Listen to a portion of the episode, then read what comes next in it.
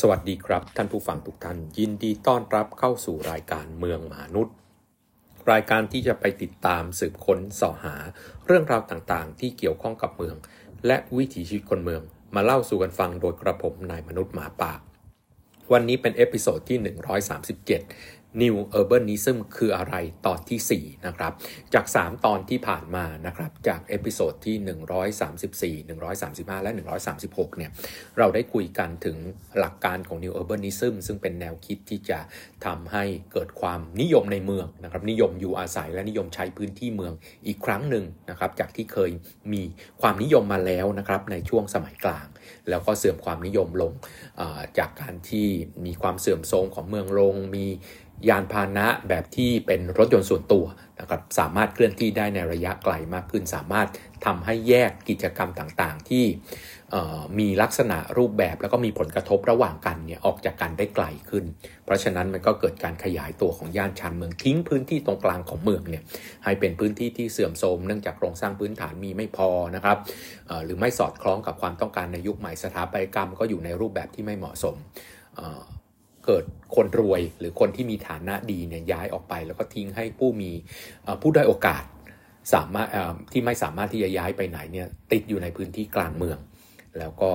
ไม่มีแรงดึงดูดเชิงเศรษฐกิจและอื่นๆนะครับเมืองก็ขยายตัวทางราบออกไปมากจนเกิดปัญหา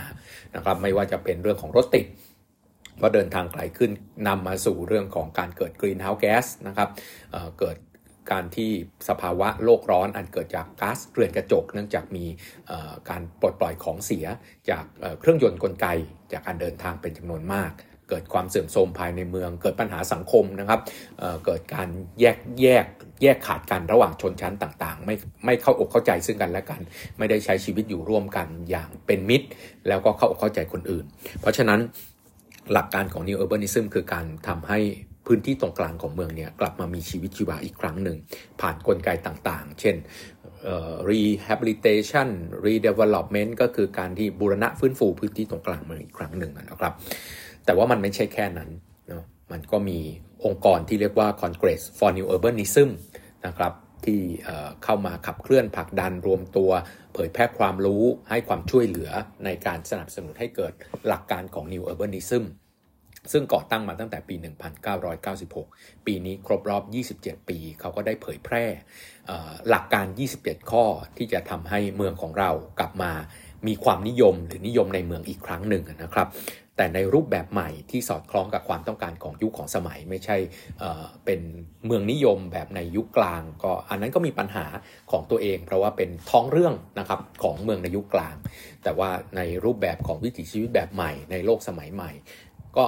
ต้องมีความนิยมกับเมืองในอีกรูปแบบหนึ่งนะครับเขาก็ได้ให้ยี่สิบเจ็ดข้อยี่สิบเจ็ดหลักการแล้วก็แบ่งเป็น เก้าคูณสาม นะครับสามหมวดตามขนาดของพื้นที่ในเอพิโซดที่หนึ่งร้อยสามสิบห้าและหนึ่งร้อยสามสิบหกเราได้คุยกันถึงเอ่อสองระดับพื้นที่นะครับจากใหญ่มหาเล็กจากพื้นที่ในระดับภูมิภาคหรือภาคมหานครนะครับมาสู่ในระดับของชุมชนในตอนที่หนึ่งร้อยสามสิบหกแล้วก็ตอนนี้เป็นสิ่งที่อยู่กับตัวเราเลยครับก็คือในช่วงบล็อกที่เราอยู่อาศัยถนนหน้าบ้านของเรานะครับแล้วก็ตัวอาคารที่เราอยู่อาศัยหรือใช้งานมันก็มีเก้าข้อหรือเก้าหลักการที่จะทำให้เอ่อเกิดปรากฏการณ์หรือเกิดการปรับปรุงให้เป็นความนิยมในเมืองหรือความนิยมเมืองในรูปแบบใหม่ที่สอดคล้องกับวิถีชีวิตและความต้องการของยุคของสมัยนะครับในเก้าข้อนี้มีอะไรบ้างเก้าหลักการนี้มีอะไรบ้างนะครับหลักการที่หนึ่งนะครับเอ่อคือหลักการว่าองค์ประกอบเชิงกายภาพก็คือพวกเอ่อสถาปัตยกรรมแล้วก็ภูมิทัศน์นะครับภูมิสถาปัตยกรรมของเมืองเนี่ยเป็นตัวกำหนดรูปแบบเชิงกายภาพของถนนภายในชุมชนและพื้นที่สาธารณะโดยต้องคิดว่าพื้นที่ถนนพื้นที่สาธารณะเนี่ยมีไว้เพื่อการใช้ประโยชน์ร่วมกันของหลายๆกิจกรรมและหลายกลุ่มคนเขาบอกว่าเป็นการแชร์ใช้พื้นที่เหล่านี้คือไม่ได้ออกแบบไว้สำหรับ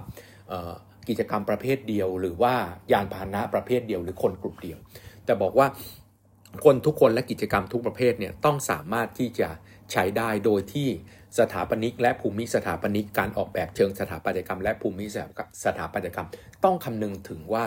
จะต้องถูกใช้งานได้หลากหลายประเภทในพื้นที่เดียวกันนะครับข้อที่สองนะครับหลักการข้อที่สองก็คือว่าเอ่อโครงการสถาปัตยกรรมโครงการอาคารแต่ละโครงการแต่ละโครงการส่วนตัวเนี่ยเป็นอาคารของแต่ละบุคคลของภาคเอกชนเนี่ยแต่ไม่ได้คิดแค่รั้วของตัวเองแล้วก็คิดแต่ในตัวอาคารเท่านั้น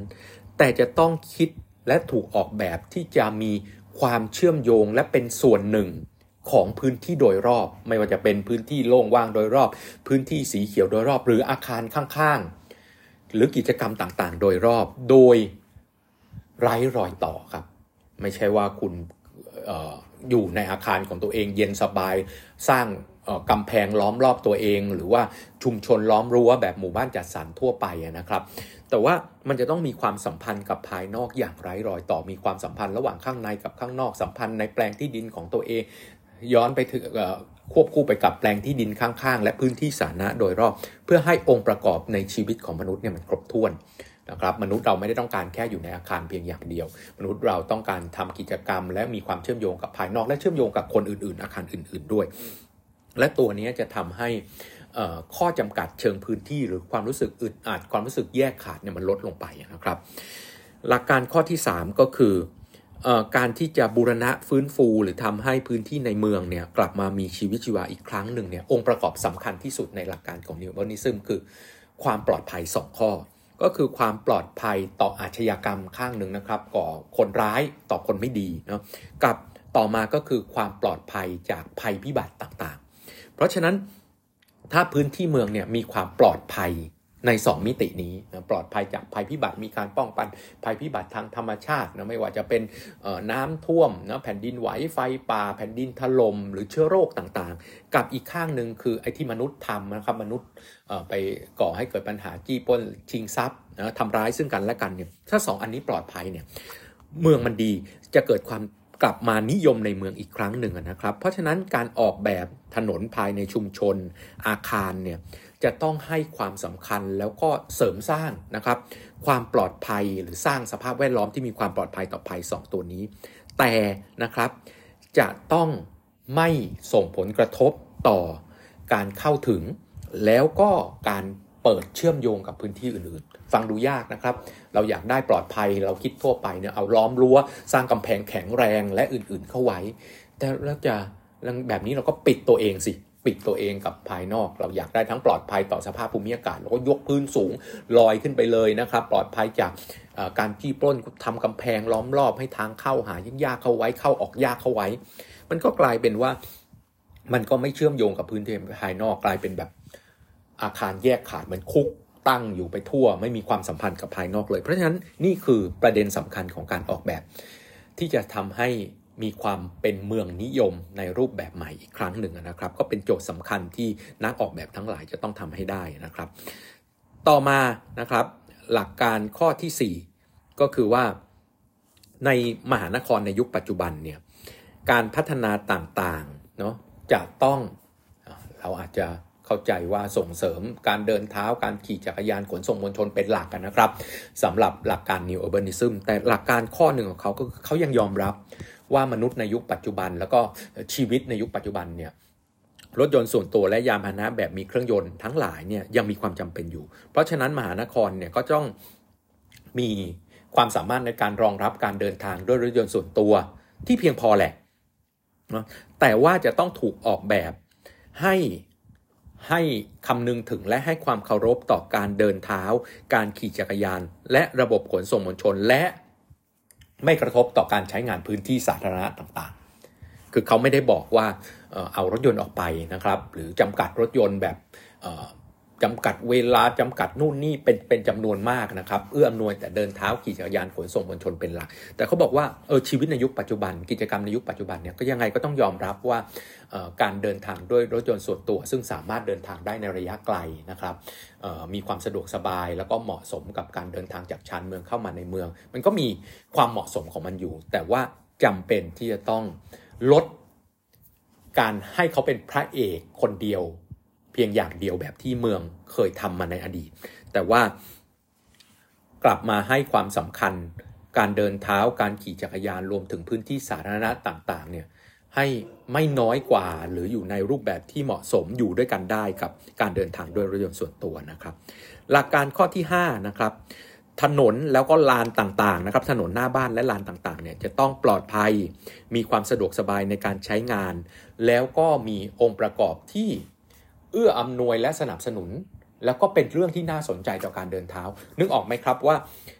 คำว่าน่าสนใจในการเดินเท้าคือมันมีกิจกรรมมีอะไรต่างๆให้ดูแล้วเดินแล้วรู้สึกไม่เบื่อไม่เหมือนกับเดินในซอยของบ้านเราที่สองข้างเป็นรั้วบ้านทึบเนาะซอยตรงตลอดแนวเลยแล้วก็เดินแบบเหงาหงอยไม่มีอะไรทำอะไรก็ไม่มีใครรู้ไม่มีกิจกรรมอะไรเห็นแต่ผนังของรั้วไปทั้งหมดเนี่ยแบบนี้คือไม่ใช่แต่การเดินเท้าในพื้นที่ที่มีกิจกรรมสองข้างมีร้านรวงมีพื้นที่ที่ให้นั่งและอื่นๆมีคนอื่นอยู่บ้างแบบนี้จะทำให้เป็น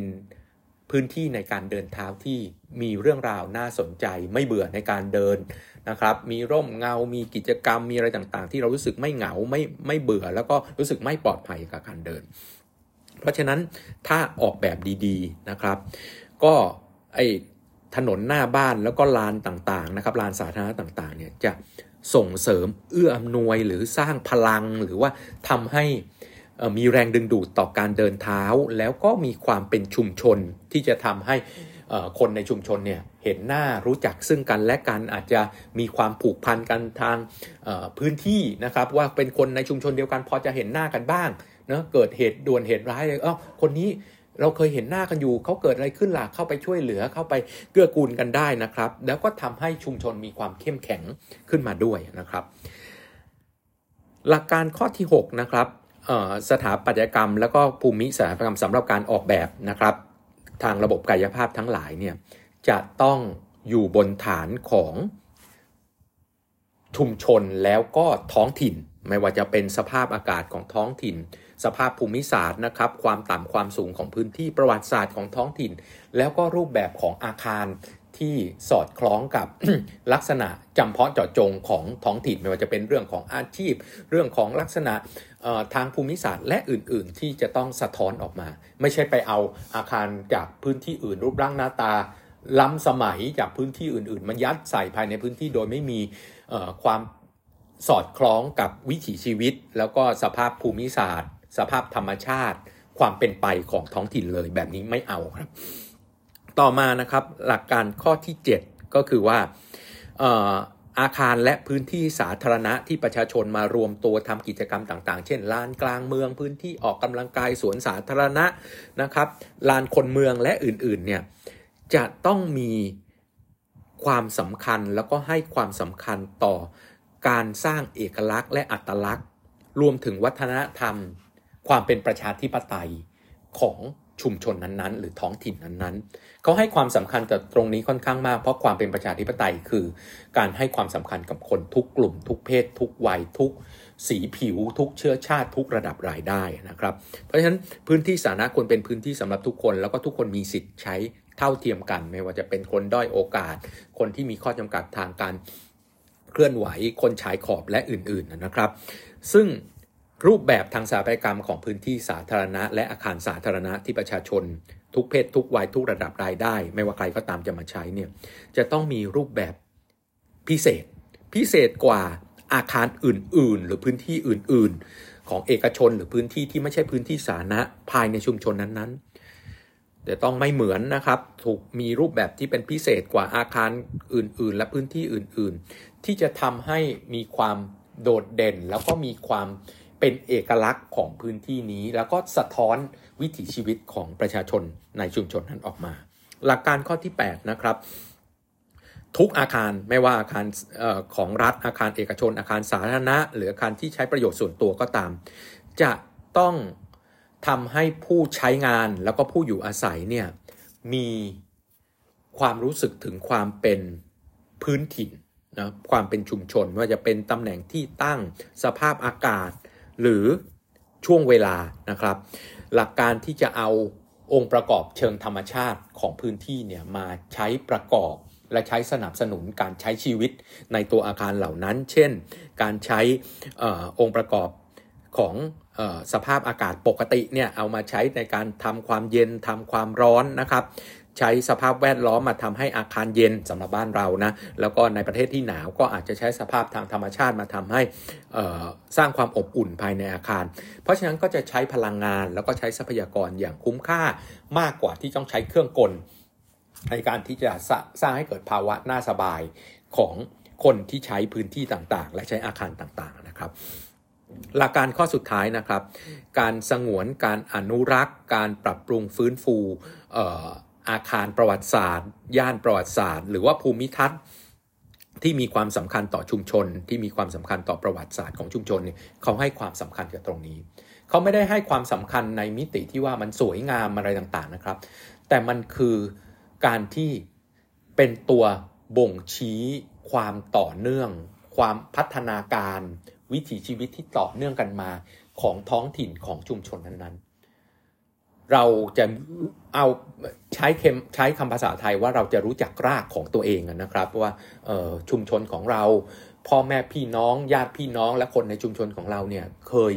อยู่แบบนี้เคยมีชีวิตแบบนี้เคยมีวิถีแบบนี้แล้วมันถูกเปลี่ยนแปลงเนาะอาคารที่ยังยืนอยู่ทุกวันนี้มันคือถูกการเปลี่ยนแปลงในการใช้งานเนาะมันไม่ถูกทิ้งร้างมันก็มีเรื่องราวความต่อเนื่องความใช้งานการปรับปรุงเปลี่ยนแปลงของมันเข้ามาเรื่อยแล้วมันคือรากของชุมชนว่าเราคือใครเรามาจากไหนแล้วเราจะเกิดความผูกพันสร้างวิถีชีวิตของเราที่สอดคล้องกับแน่นอนอาคารเก่าๆเนี่ยไม่มีเครื่องกลมาใช้อะไรมากนักไม่มีอะไรมากมันก็ได้สอนให้เรารู้ว่าเขาอยู่กับสภาพแวดล้อมที่เป็นสภาพแวดล้อมรอบตัวเราอย่างไรจึงจะสามารถอยู่ได้มันก็มีบทเรียนมีอะไรต่างๆซึ่งทำให้ชีวิตเรามีรากมากขึ้นเพราะฉะนั้นจากเก้าข้อนะครับจากทั้งหมดยี่สิบเจ็ดข้อนะครับในเซกชันสุดท้ายที่เกี่ยวข้องกับสิ่งที่อยู่รอบตัวเรานะครับตัวอาคารที่เราอยู่เนาะบล็อกที่เราอยู่อาศัยถนนหน้าบ้านของเราเนี่ยควรจะถูกออกแบบควรจะถูกปรับปรุงและจัดการในรูปแบบไหนเพื่อทำให้เรามีความนิยมในเมืองอีกครั้งหนึ่งจะเห็นภาพนะครับว่าจากสามหมวดนะจากใหญ่มหาเล็กภาคมหานครนะครับชุมชนของเราแล้วก็สิ่งที่อยู่รอบตัวเราส่วนย่อยของชุมชนเนี่ยมันได้สะท้อนว่าเขาให้ความสำคัญกับความเป็นพื้นถิ่นนะใช้องค์ประกอบท้องถิ่นใช้สภาพแวดล้อมต่างๆและออกแบบต่างๆเนี่ยโดยให้ความเคารพคำนึงถึงสิ่งที่เป็นบริบทของสภาพแวดล้อมเป็นหลักแล้วก็ทำให้เมืองกลับมามีชีวิตว่ามีคุณค่าเนาะขึ้นใหม่ครั้งหนึ่งผมว่าคำสำคัญสำหรับภายในสิ่งที่อยู่รอบตัวเราเนี่ยคือความปลอดภัยสองตัวที่เขาบอกนะครับปลอดภัยต่อการก่อเหตุอาชญากรรมที่มนุษย์มาทำร้ายเรามาจี้ปล้นชิงทรัพย์เรากับปลอดภัยจากภัยธรรมชาติถ้าสองตัวนี้ปลอดภัยแล้วเนี่ยเราก็พอใจที่จะอยู่แต่การปลอดภัยเนี้ยนะครับไม่ใช่บอกว่าไปเอาตำรวจเอากล้องวงจรปิดมาจ่อเอาไว้แล้วปลอดภัยแต่มันคือพื้นที่ต่างๆนะครับการออกแบบต่างๆการจัดการองค์ประกอบเชิงกายภาพเพื่อสร้างความปลอดภัยโดยไม่กระทบกระเทือนต่ออิสระและความเป็นมนุษย์น่ะปลอดภัยเนี่ยผมสร้างง่ายมากครับก็คือเอากำแพงมาล้อมรอบตัวเองเอาไว้ป้องกันน้ำท่วมก็พูนดินขึ้นมาหรือยกสูงมากๆเข้าไว้ไม่ท่วมแน่แต่เชื่อมต่อกันยังไงล่ะนะครับเพราะฉะนั้นมันคือสิ่งที่เราจะต้องเห็นภาพว่าเอ่อองค์ประกอบเชิงกายภาพที่จะต้องได้รับการพัฒนาได้รับการคิดค้นนะครับจากความเป็นพื้นถิ่นจากความเป็นตัวตนของตัวเองเนี่ยจะทำให้เรากลับมานิยมในเมืองอีกครั้งหนึ่งในรูปแบบใหม่ที่สอดคล้องกับความต้องการของวิถีชีวิตและเทคโนโลยีในสมัยใหม่ที่เปลี่ยนแปลงไปก็จะเห็นว่า New Urbanism ก็สะท้อนตัวตนแปลออกมาตรงตัวครับเมืองนิยมในรูปแบบใหม่ที่สอดคล้องกับความต้องการและวิถีชีวิตของคนในยุคปัจจุบันก็ต้องลาไปแค่นี้กับเมืองมนุษย์และกระผมนายมนุษย์หมาป่า uh, New Urbanism นะครับมินิซีรีส์ตัวนี้ยังไม่จบนะครับคราวหน้านะครับเอพิโซดที่หนึ่งร้อยสามสิบแปดจะพูดถึงคนดังหรือคนสำคัญที่ขับเคลื่อน New Urbanism แล้วคนนี้สำคัญมากๆเอ่ยชื่อไปรู้จักในระดับโลกแน่นอนครับแล้วพบกันใหม่ในเอพิโซดต่อๆไปวันนี้ลาไปแค่นี้สวัสดีครับ